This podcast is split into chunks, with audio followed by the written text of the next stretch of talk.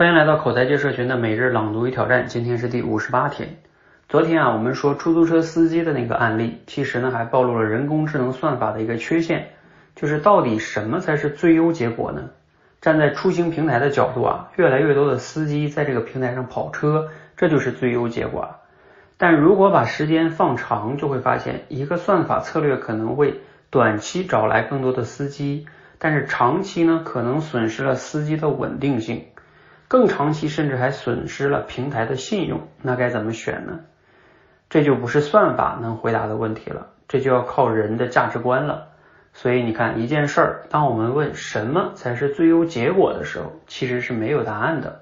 只有定义了在什么范围内、多长时间尺度下最优结果这个问题才有意义。算法的长项啊，是在给定范围内给出最优结果。而人类的长项呢，是调用自己的视野、认知和价值观来给定这个范围，这就是人类不会被算法奴役的根本原因。依然摘自罗胖六十秒哈。那读了今天内容呢，给你哪些启发和思考呢？我们今天的挑战题是，你可以用算法这个关键词啊，做一个即兴表达三分钟。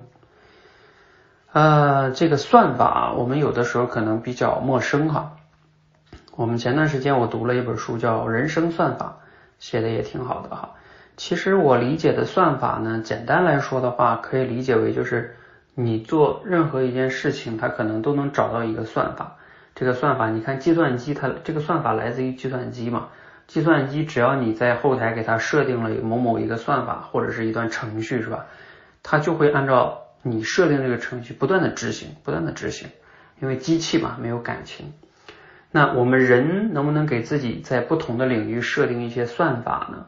这个算法就能保证我们不那么纠结啊。比如说哈，举几个例子，像我们都知道减肥的算法就是叫，呃，你摄入量嗯要小于你的就是运动量嘛，就是那个消耗量哈，你就会减肥，也就是叫什么迈开腿是吧？管住嘴，这就是它的算法。啊，你只要遵循这个算法，往往你这个减肥肯定是能成功的，那就没有那么复杂了，可能。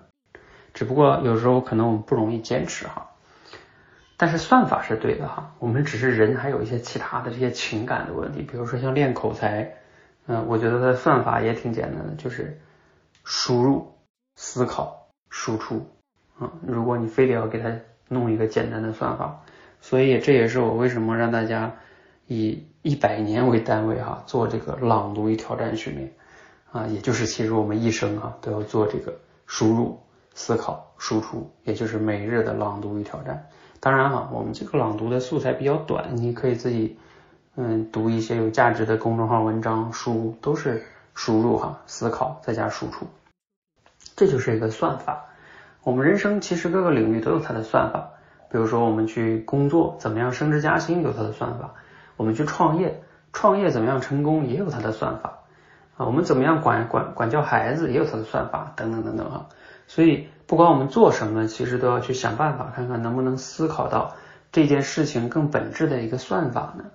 如果你找不到它的本质算法，那你凭感觉去做的话，那可能啊，你这个 底层逻辑就有问题，就像计算机一样，你你背后的这套系统出了问题，那你无论怎么样输入，结果可能都是错的。